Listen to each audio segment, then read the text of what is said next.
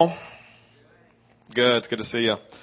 Hey, so uh, today is our day. We're going to celebrate our youth, and that they've just returned home from campus. And just giving you a heads up, they're going to have some opportunity for our our youth to share and to speak this morning. Then Timothy, and the time left over, is going to share his heart with us this morning. So excited about that. But before we do that, if you could take the baskets you passed on earlier for in which you took out your connect cards, and let's uh, pass it back down for our offering this morning. I want you to know basically the, the offering, the special offering took up last week for our youth. Basically almost just a few dollars short, but basically the penny paid for all the scholarships that we paid out and all of our expenses. And so that just, that was God's graciousness and thank you for your faithfulness in giving. And so fill, fill a connect card, make sure you put that into the basket and I will shoot you an email. Some, I think I finally caught up this week. I was about three weeks behind, so I apologize if you're thinking I'm a slacker.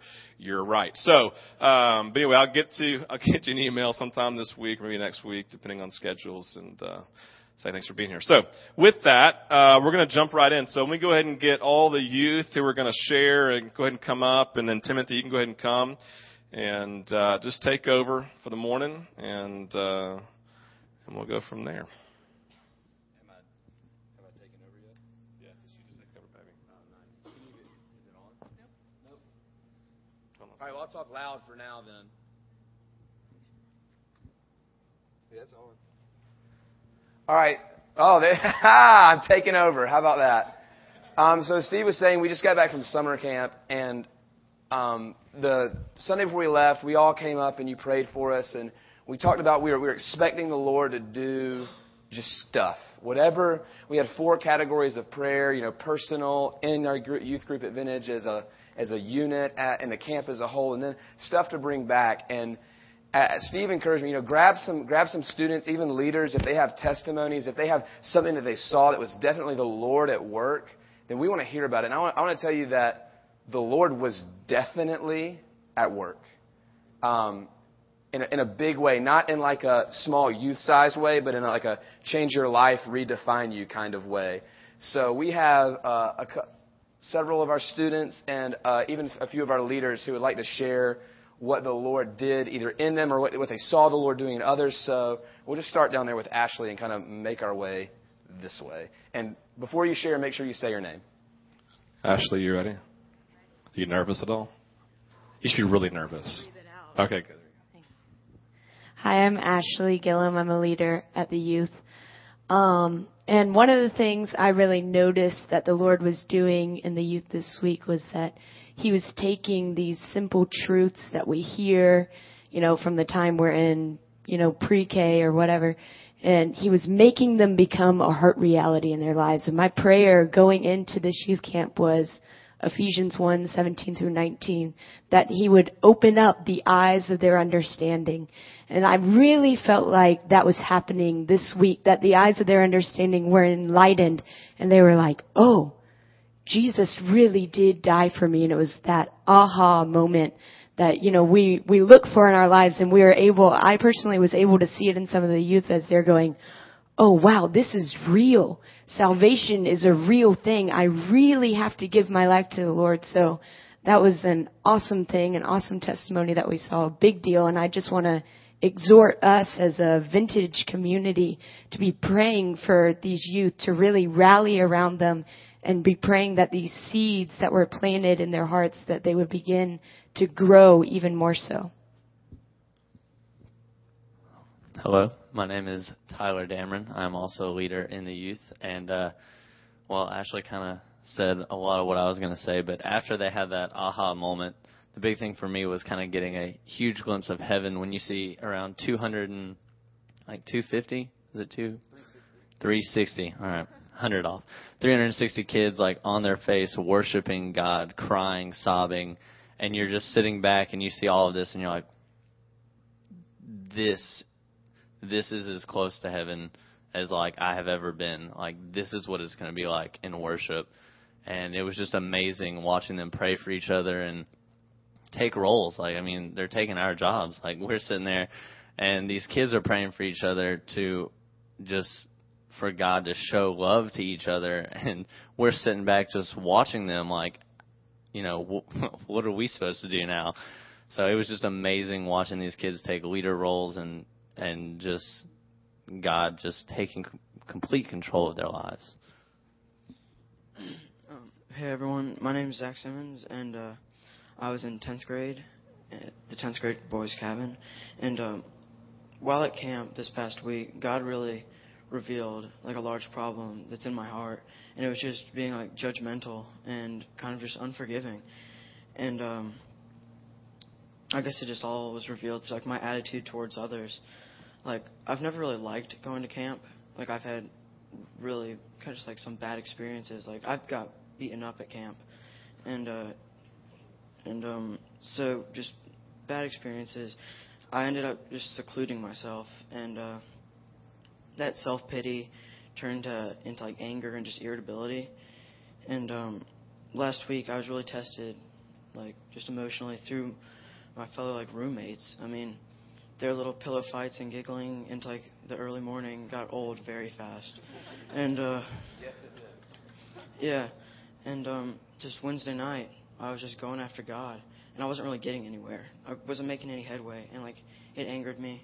And I saw other people just you know making progress, so I just kind of like gave up, and I started looking around, and I saw kind of like their ringleader just going after God, and he was like just worshiping like at his feet. And it was that's like when it hit me that was the aha moment. And i was just like he's both of our fathers. I mean we're just those two like rival siblings that just don't get along but we still love each other and we're all connected through uh, our heavenly father. And just going back to that cabin that night i was just able to like look at it in a new light and see everyone and who they really are and who they are to God, not just me, because I mean, I'm just nothing compared to Him. So who am I to judge Him? But that's really it.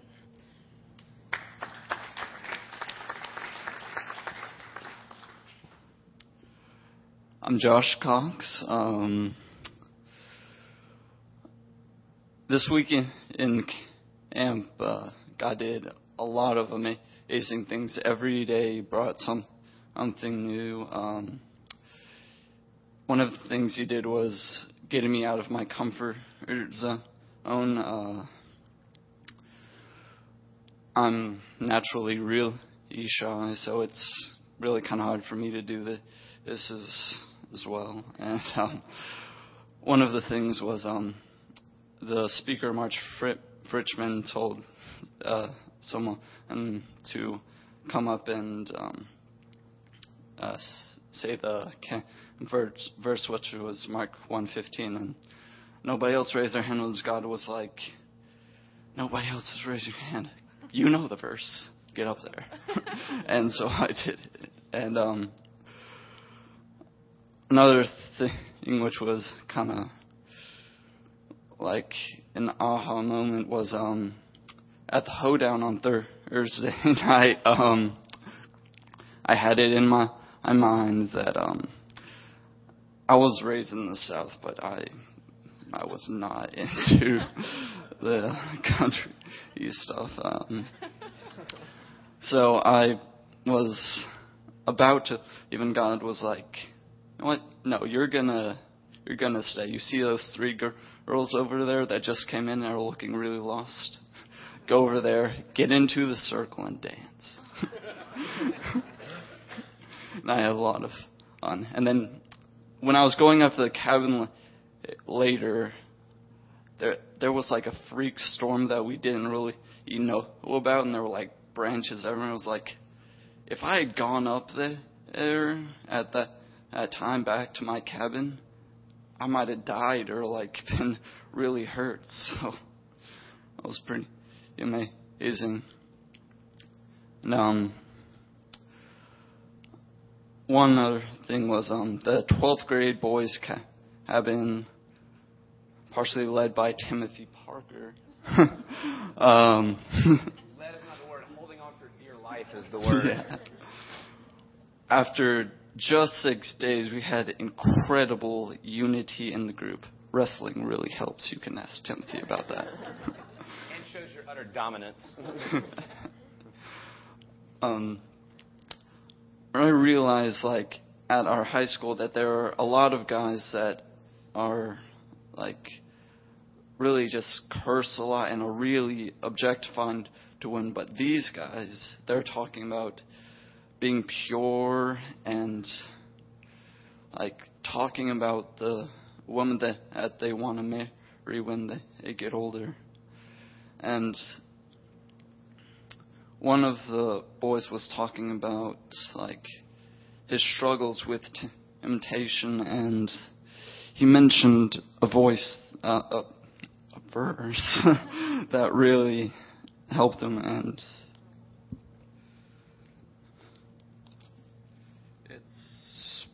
1 Corinthians 10:13.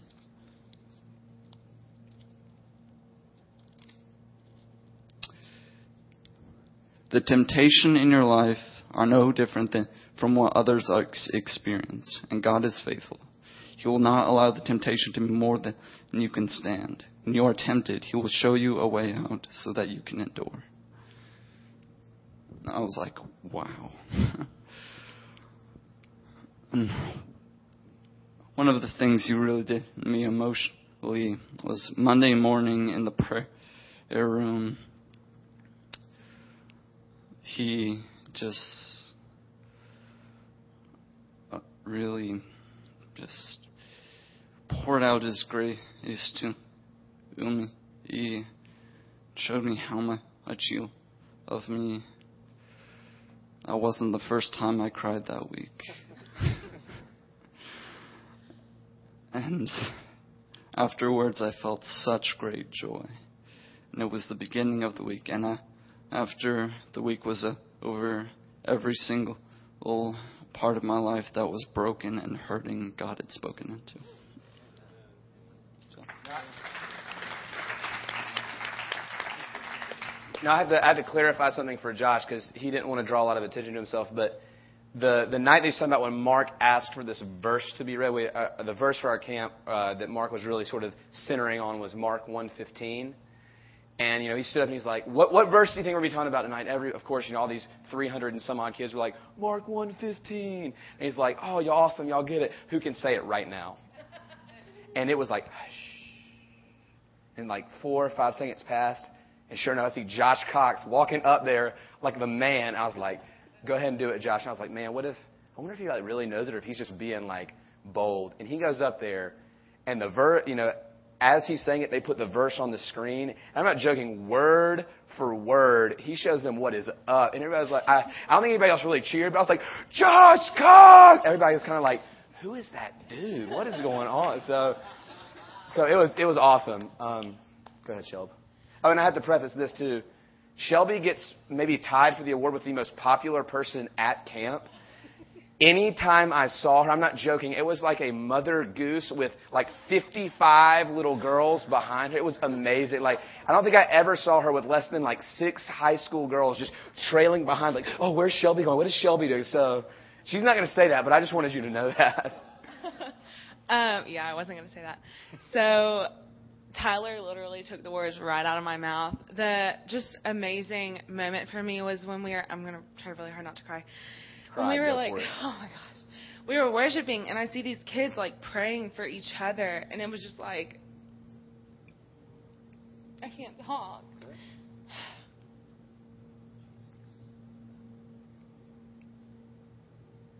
It was just amazing. Like I can't even describe it. I can't. it was um, and like seeing these kids like wake up at six o'clock in the morning to come to the prayer room, like at least half of our kids I think showed up, which is just like like I didn't want to wake up at six o'clock in the morning to go, but like I had Delaney and Gracie who aren't here right now. They were in my cabin and they were like, okay, wake me up. I was like, I'm not gonna leave them hanging. Like I'm not gonna not wake them up to go pray, you know.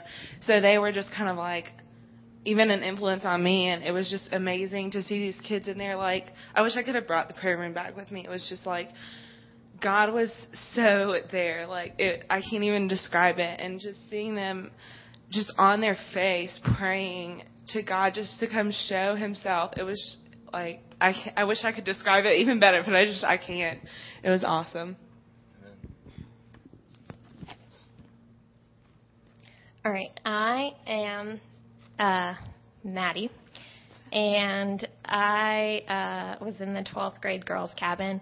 And I think one thing that I do before anything, before a mission trip, before camp, is I kind of, um, because of the stories of God moving supernaturally, like people getting healed and seeing visions, like because those are so amazing, um, I think I just go into it expecting that. And so, in a way, I tend to discredit the fact that the Lord speaks in the quiet moments and those are just as important and those can change your life just as much. And so that was my testimony from camp. Um, so I uh, found myself in the prayer room and I wanted to take it back too. um, and I ended up reading Ephesians 1 4 through 6. And I don't know how I ended up there. Um, I hadn't, someone hadn't told me to read Ephesians. I wasn't previously reading Ephesians, but I ended up at, at Ephesians 1 4 through 6 um, which says, For he chose us in him before the creation of the world to be holy and blameless in his sight. In love, he predestined us to be adopted as his sons through Jesus Christ, in accordance with his pleasure and will, to the praise of his glorious grace, which he has freely given us in the one he loves.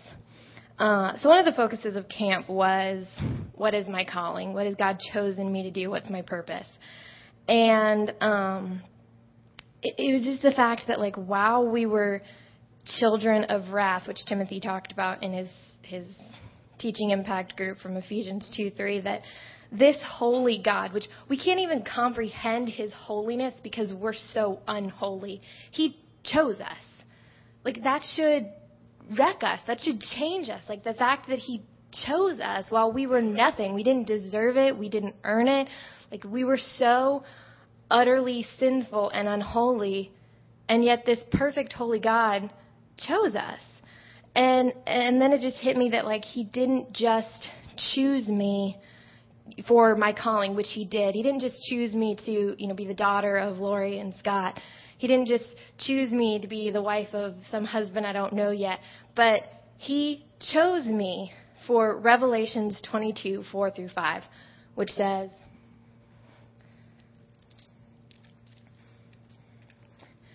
They will see his face, and his name will be on their foreheads.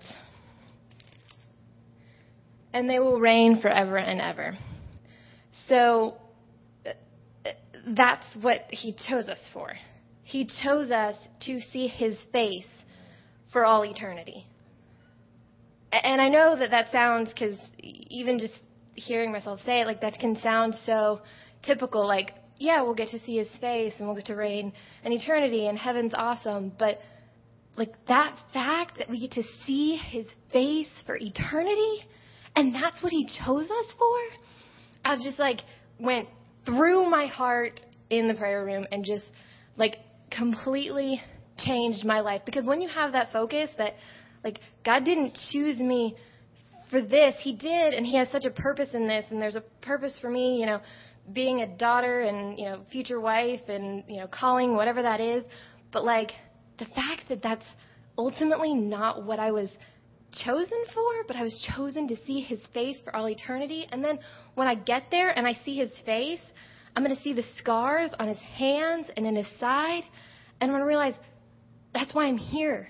Like he chose me to see his face not because I did anything but because he did because he's holy. And so uh, there's there's a bunch of stories, and I could go on and on. And so, but I think a lot of the stories I have are very personal. I mean, I did a sozo, which is one of Riverstone's ministries, and just about healing and things like that. But I thought that was one of the things that was most impactful to me, and is something that I think can change everyone because it's so pivotal that like he chose us, and he chose us to see his face. So.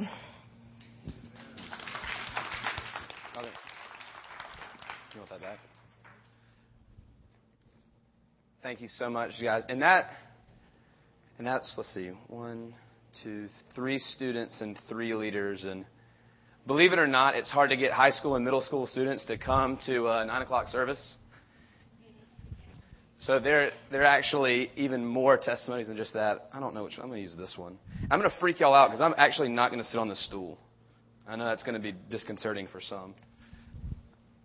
So as I was thinking about this, I really kind of wrestled through And Steve gave me some ideas of, of kind of how to, how to process through this, how to kind of share sort of my camp experience or share something that would still be faithful to what, what, what God is doing in the in youth and, and what uh, he did at camp, but, but would also still sort of connect with everyone here. And it was, and I sort of had this idea because Mark Fritchman, who was the camp speaker, had, had this quote, and he said, if, if the ministry, to keep the ministry of Jesus from becoming a memory, it has to become a movement.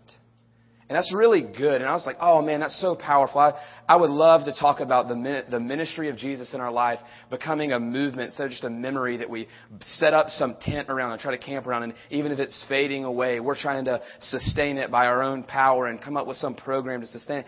And I just, I mean, I even had like six M's to go with it. It was awesome. And maybe I'll talk about it someday. But that just, it wasn't connecting with my heart. I didn't feel like it was really. I mean, he, even hearing the testimonies and actually, actually, Maddie basically shared a lot of, of, of what I'm going to share from my sort of personal deal here. Um, it, it just wasn't there. And then I was thinking, okay, well, well, the movement of Jesus, the, the ministry of Jesus is primarily one of love. In love, he, he you know, as, as Maddie said, in love, he predestined us. In love, he's conforming us to his image. In love, he came and he saved us. And in love, he's, he's bringing us home. And I, and that's good, but it's still, something was just not, you know, whatever that means, it wasn't that. And, and I, I just, I couldn't connect with it. And so then I started, I began to think about, actually, I did what, what are called teaching impact groups. Uh, Maddie talked about it, and, and really all it is is they have four different sessions, and uh, different grade levels go to different ones on different days. And um, surprisingly enough, you know, I prepared mine before I went, and then I started sharing it. And it was amazing to see the way Mark Fritchman, the camp speaker, who I'm sure probably some of y'all actually know, um, the, his talks that he had four talks, and they literally section by section matched up with what I was saying point by point. It was pretty incredible the way he, the, the, the Lord was sort of confirming, because I saw mine as sort of a foundation to the theme of the camp was thrive. And I saw my uh, I saw my talk sort of the foundation for thriving. The other people were talking about purity in relationships and going on mission or, or going on mission trips either uh, locally or foreign. Uh, and, and then there was another one about sort of a practical discipleship led by one of the, the new associate pastor at Stonebridge. And, and even as I was thinking through that, like I was like, okay, these sort of topical sort of niche talk, they're just not working. Like my heart isn't connecting with them. And the Lord was just like then, then go and, and just lay a foundation. You know, tell them about me. Tell them about what I'm like. Tell them about what I've done. Tell them about how much they need to know me in order to be sustained and thrive. Um, and it was incredible. And, and so there, there, um, I think it's four or five, five things that I realized that I never need to do again from this camp. There, there are five things I realized I never need to do again. Um, but first, before I do that, is it cool if I pray? Can I pray? Okay, sweet. I, I don't know. I'm, I, I don't do this a lot, so anyway, I'm, I'm going to pray for us, and actually, I'm going to pray for the people who share testimonies. So let's uh, let's go for it. Before I even start, though, I, I want to throw this out there that when I say I'm going to pray, I don't mean we're going to bow our heads and I'm going to talk. I mean that we're going to bow our heads and, and we're all going to ask God to, to do something here, even in the short time we have left. We're going to ask God to even, as, as these five had to, to give us testimony this morning. So as I'm, as I'm praying, I want you to pray for your own heart too. So, Jesus, we need you. We need you so much. We need you to be as active in our lives now as, as weeks set apart for seeking you. We need your activity every son, every day. So we pray, Father, that you would come stir us by way of reminder by the Holy Spirit to lift up your Son for our good. In Jesus' name, amen. Um, so as, uh, Maddie kind of touched on, I did this teaching impact group, and I kind of went through this passage in Ephesians. And as I was going through this, I was like, oh, this is for the students. I'm just kind of giving and you know trying to be here for them and be faithful to what the Lord is saying. The Lord blew me away. Parents were coming and picking up their students on Friday afternoon, and they were, How'd it go? How'd it go? And the, and the only thing I said was, I was blown away. Because I, I legitimately, I had, I was excited. I had a lot of expectation leading up to this, but I wasn't ready for what happened.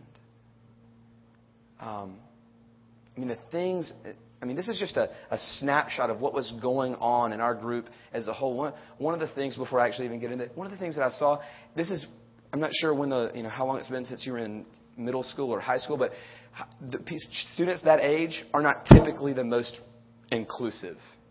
They're not, they're not ones who, who go out of their way to bring who, people who aren't like them, don't talk like them, don't look like them, don't go to the same school, don't participate in the same. They're not, they don't go out of their ways to bring them in. And our students did that, and no one told them to. Like I wasn't like, hey, make sure you do this. There wasn't a time when I could walk around when we didn't have assigned stuff to do, when I could find less than, it, than 10 of our students together. No one told them to do that. No one told them to care for each other and pray for each other and minister to each other, to, to be together in actual, real community. No one told them. I didn't tell them to do that. What, what, what explanation is there that, for that other than, than the love of God beginning to move in them? Um, and so I just want to read this passage because this is there. There are I think five key points that really the Lord kind of brought out for me. So I want to read uh, Ephesians 1 16 through 2:10. It's kind of large, but we can do it. Um, so it says, I do not cease to give thanks for you, remembering you in my prayers, that the God of our Lord Jesus Christ, the Father of, of glory, may give you a spirit of wisdom and revelation in the knowledge of him, having the eyes of your hearts enlightened that you may know what is the hope to which he has called you to, and what are the riches of his glorious inheritance in the saints, and what is the immeasurable greatness of his power towards us who believe, according to the working of his great might that he worked in Christ when he raised him from the dead and seated him at the right hand in the heavenly places, far above all rule and authority and power and dominion, and above every name that is named, not only in this age, but in the one to come. And he put all things under his feet and gave him as head over all things to the church, which is his body, and the fullness of him who fills all in all. And you were dead in your trespasses and sins in, the, in which you once walked, following the course of the world, following the prince of the power of the air, the spirit that is now at work in the sons of disobedience, among whom we all once lived in the passions of our flesh, carrying out the desires of our body and mind. And we were by nature children of wrath like the rest of mankind. But God, being rich in mercy because of the great love with which He loved us. Even when we were dead in our trespasses, made us alive together with Christ. By grace you have been saved, and raised us up with Him and seated us with Him in the heavenly places in Christ Jesus, so in the coming ages He might show the immeasurable riches of His kindness toward us in Christ Jesus. For by grace you have been saved through faith. And this is not your own doing. It is the gift of God, not a result of works, so that no one may boast.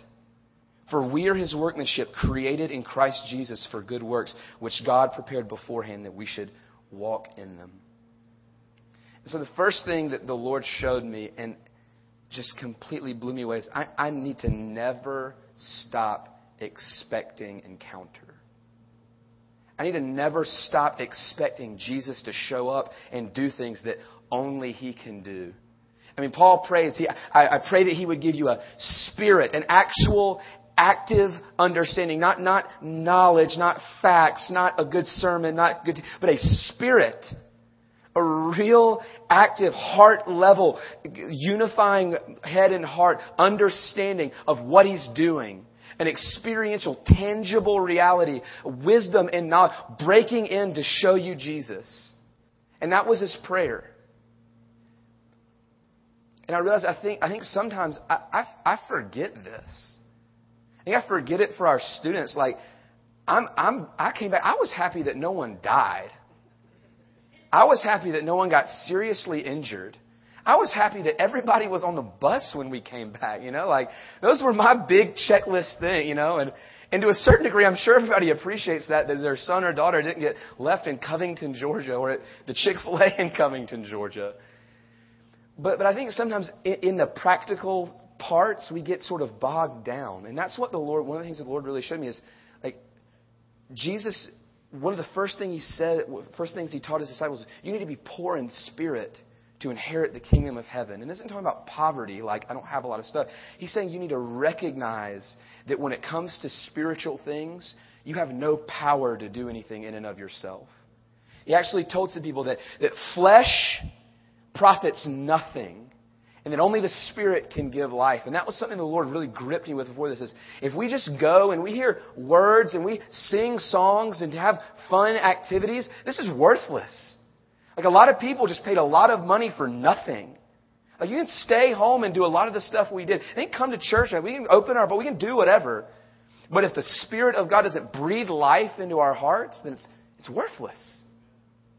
It's worthless. And, and so forgive me, everybody else, but I want to, I think everybody's right here, but I want to talk to the students who came and tell you that, that it's not different now. It's not different. And I understand the sentiment of wanting to take the prayer, prayer room with us, but the only reason the prayer room was special is because we met with God. And You could do that. And you can do that in your kitchen. You can do that in that corner. You can do that during ministry time. You can do that in the hall when you're walking between class. You can do that because we want a spirit of wisdom and revelation to breathe on our hearts and open the eyes of our understanding that we would actually get, that we'd actually know and fellowship with Jesus. And that doesn't stop when we get on the bus and leave the FFA campground. It doesn't stop when you step out of a prayer room. That's a promise that's open to us all the time. And okay, so I'm done with that. Um, and, and another, he showed me that it, that this whole access of church and spiritual life and and all that, it, it doesn't revolve around me. It's kind of similar to what Zach was saying. Um, in verse 22, you know, it says, and Jesus is the head of the church. And the church is made up of a lot of people, a lot of whom I just don't really get along with if I'm, I'm honest. a, lot, a lot of whom who, who, who've hurt me, offended me, you know, we personalities just don't match it, whatever it is. And, and Jesus showed me that, that that's not what it's about. Primarily, church is not about my comfort. It's not about me having resources to be able to do stuff. It's not about, it's not about what I'm getting out of the equation. He showed me that, that being in community with others is marked primarily by two things humility and sacrifice humility and sacrifice. Humility to consider others better than yourself, and sacrifice to that greater love has no man than this, he who would lay down his life for his brothers. So, so he, he began to show me that it's not, it's, I'm not, we're not in a bubble. Like even, even our youth isn't in a bubble. Like if we're looking at vintage as a family, then all of the students, those students are, are all of our kids.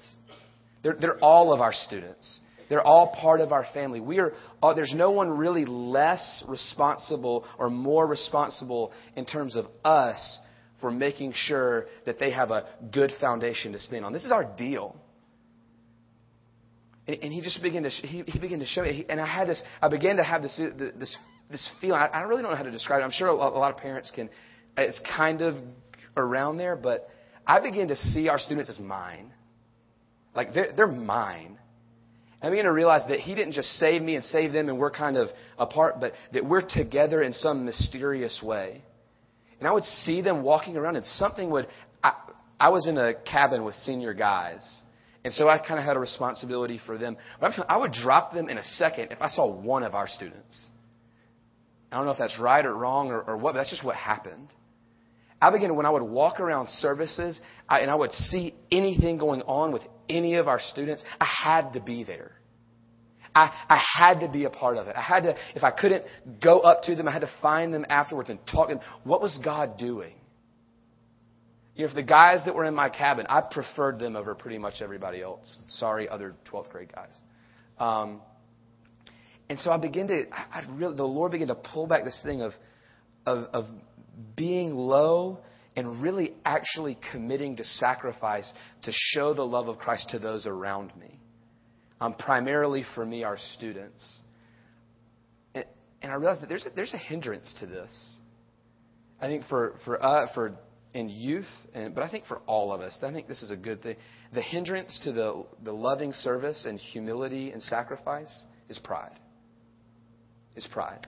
We think we deserve something. We think we're higher up, better up, than, than we don't need to. That's not a need that we're really responsible for meeting. And it says, and it says he, that Jesus is the head over all things. So Jesus is the Lord over all things. He's the one that fills all and all. He is supplying everything we He is giving us both identity. Then I, then I look at Josh or I look at Zach or I look at Taylor or Shelby or Tyler or Ashley. And I'm, my primary responsibility is to lay down my life in service to them.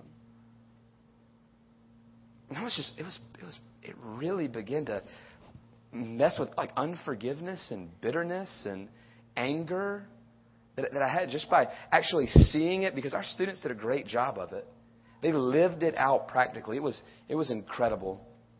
I mean, and another thing, and Matt, Maddie kind of touched on this, and, and that's, I never need to forget what he's done for us. Like never. How many times in the Old Testament do you have God reminding the children of Israel, remember Egypt and what I did, remember Egypt and what I did, remember Egypt and, and what I did?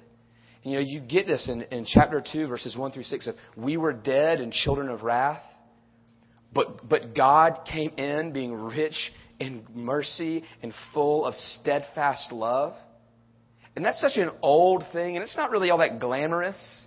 It's not really, you know, that there's no real steps to that to better life or better this or more effective that. But that's what's changing our students' lives. I'm serious. That, that, that simple but deep message of you were worse off than you ever could imagine, but God is better than you ever dared to believe, that is what's changing our students' lives. It's what, and, and I think they, they get this because I'm going to tell a story to kind of illustrate this. And so Jesus was invited to a dinner party. Okay? And he goes, and if this is sort of the dinner table, he's he's sitting here, and you know the the head religious guy in the the areas that kind of invites him, and the plan is to sort of trick Jesus. And uh, somewhere probably back there, kind of sort of off out of the way, this the door opens and this this woman comes in. Everybody, they they know her. Jesus doesn't really pay her much attention. She comes in and she begins to position herself at Jesus' feet and hold his dirty, filthy, mud caked Galilean peasant feet in her hand and weep on them. I'm talking about not pretty cry, not single tear that was cute. I saw, you know, some emotional movie cry. I'm talking about, you know, the kind of cry where hair sticks to your face and snot comes, at that kind of cry. I'm talking about this, the cry that our students are very familiar with after, after a week of doing it, you know, for every night straight. Um, and they're like, oh my gosh, why, why is he letting her touch him? And, and this guy kind of leans back, the head guy, and says, if he were who he says he was, he would not let her do that. She's a prostitute. And Jesus kind of perceives what's going on. He says, let me ask you a question. Who, who, who out of these two guys would, would feel the best? If one guy had a debt of $5,000 and one guy, guy had a debt of $50 million, and they were both forgiven of their debts. Which two? Which which one of those guys do you think would would, would be more thankful? And they, oh, that that's easy. The guy with 50 million, and you're like, oh, you're exactly right. I'm telling you, this woman loves much because she has been forgiven much. And our our students are getting that. They're getting that that they're the woman and more importantly, they're getting that in their families, in their schools, in their circles of influence, there are those kind of people who feel like they're that woman everywhere. And it's changing their lives. They're realizing that, that what he did for us is inexhaustibly good. It's becoming the foundation which the, their lives turn on. Like I'm really convinced that some of these, and uh, let me, let me say this first. You know, you know the statistics for student ministry? That, that 45%, almost half of our students, if we just take vintage, 45% of our students, by the time they're done with their freshman year of college, are going to turn away and never come back to Jesus ever again. 45%. 45, that's almost half. I'm not, I don't know how y'all feel. I'm not okay with that. And this is the message that I really believe is going to make these kids a, a sign and a wonder in their generation. It's going to make them completely different because they have completely convinced of Jesus' goodness. They're completely convinced of his intent to restore all things and be the head over all things by his rich mercy and by his loving kindness. And they're beginning to get this by grace through faith, I've been saved. And they're, st- and they're, they're beginning to stop working for it and start resting in it. And it's, and it's becoming, instead of Jesus who saved me so that I work real hard to make him not angry, he's, he's becoming the Jesus that saved him and I love him so much that I can't stop serving him. I couldn't stop if I tried because he, he, he pulled me out of the pit. I couldn't stop if I, if I tried because my life is marked with the love that came and rescued me. I'm move this down. And that's, and that's, the, that, that's what's changing their, their lives. Um, third thing, I never need to lose hope. I, I think sometimes, and, and not in a hopeless sense, but a sense of hope stops becoming an eager expectation of something coming and starts becoming a, oh, that would be nice. Like, oh, I, I hope so.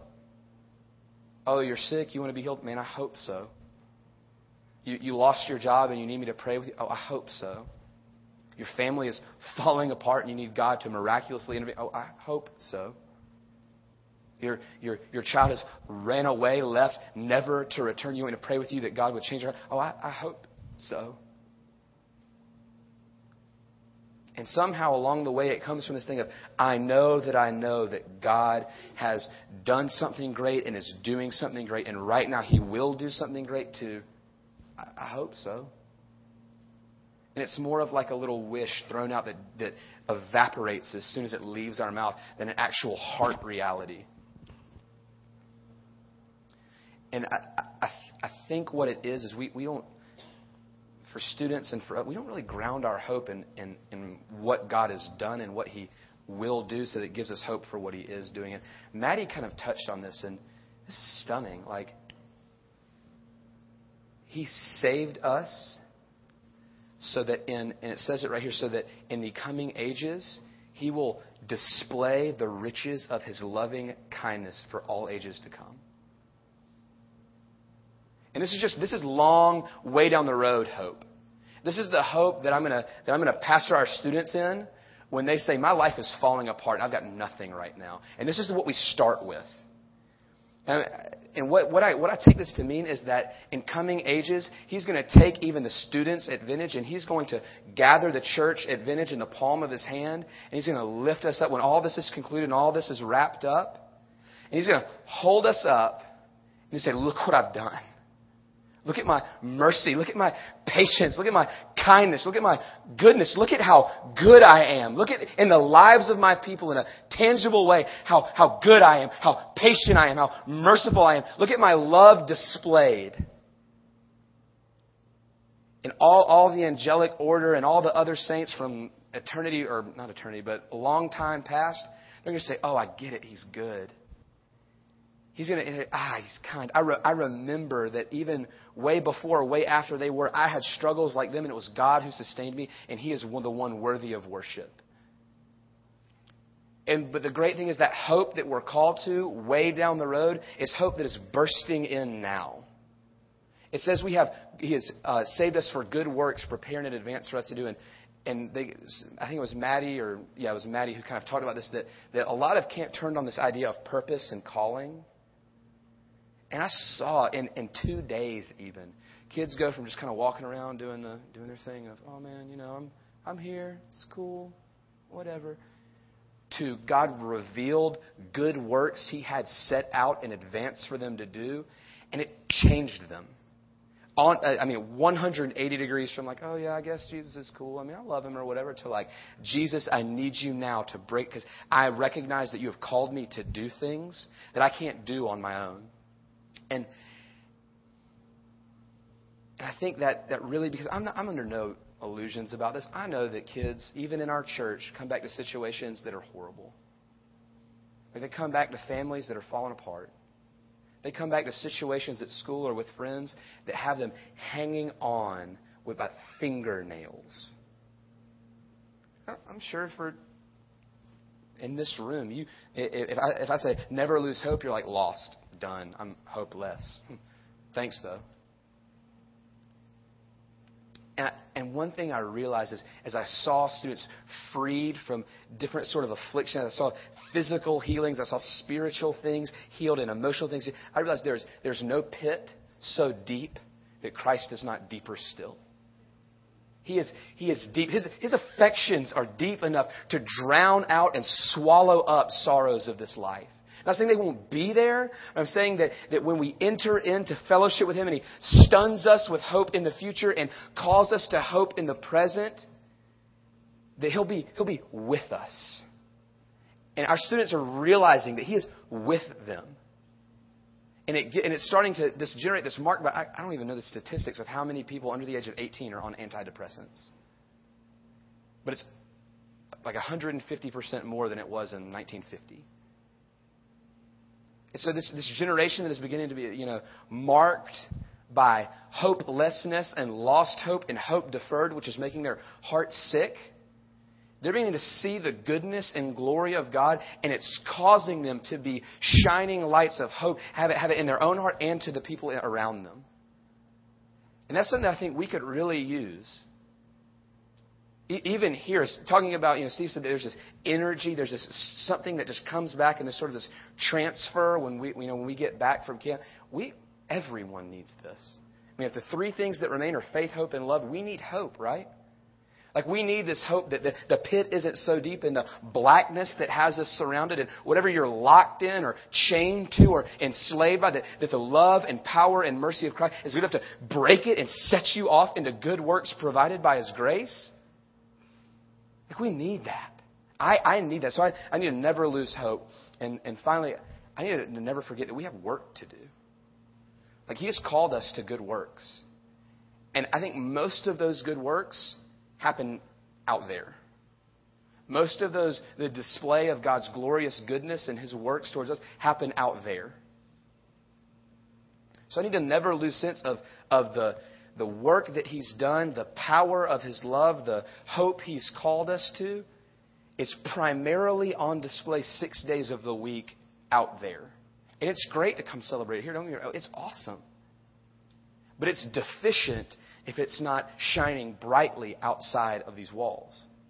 It's deficient, it's small, it's lacking if when we get in circles where people don't primarily speak Christian language and, and have Christian socio or socioeconomic principles or social values or norms or whatever. Like if it's not on display there, then it's I doubt it's really on display here.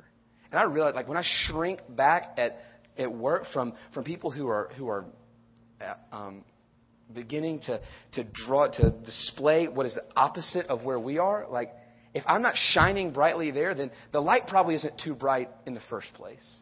So I, I realize he, he, has, he has work for us to do. And so I, I, I think that as much as great as it is for God to birth testimony in our students, I think He really does want to birth testimony in all of us. Because in this letter of Ephesians, Paul lays out these sort of primary things that he showed us and he did in us at camp that I think he, you know, Paul's laying this as a foundation for church. You know, the, the next time we hear about the church of Ephesus in Scripture, the next time that we hear the church of Ephesus addressed, it's by Jesus in Revelation 2. And he says, I know your good works. I know your patient endurance. I know you've tested those who claim to be apostles and are false. I know you are bearing up for my name's sake, but nevertheless I have this against you, that you have abandoned the love you had at first. Therefore, be zealous and repent. And so, I, and I think the reason I phrase these as never, are because when these become things that are negotiable, we slide into. And I know every parent is talking to me. I don't want my kid to do the summer slump of come come home from camp, uh, back to where they were. Come home from camp, back to where they were high, low, mountaintop, valley. And but I think that's we, we all get that. It might not be summer camp, but it might be a, a good Sunday service. It might be a men's retreat or a women's retreat or a small group time. We all get that. I think what we see here is from the movement of Ephesians here to the movement when they when they address that, that we have a natural tendency for our affections to cool off. And when when remembering what He's done for us and, and hope and the work He has called us to become negotiable things, then our, then our love gets cool and Jesus becomes less of a king to be served than a guy to be talked about, and the gospel becomes less of a message radiating with hope that can transform our community, and more a set, a set of principles that people just have to assent to, and then they can go be part of our club. So I just, I, I just ask you have, you, have you lost hope? Do you need God to birth hope in your heart? Have you, have you lost sight of what He's done? Your affections cooling off a little bit? Have you forgot that He's called us to good works and become so ingrown that you can't even name one person you know who's not a Christian? Your love for the lost is, is very little. I mean, if, if, if so, then, I mean, why, why, not, why not have a testimony of, you know, we, we could all stand up and say, I was like this and God did this. And have you, have you stopped expecting encounter? Have you stopped expecting God to show up? And Sunday is just a time where you expect to hear good music and, and, and critique a sermon. And it's, it's less of a time to actually encounter the living, the living and risen God. Because that, that was corrected. I saw it in the hearts of our students.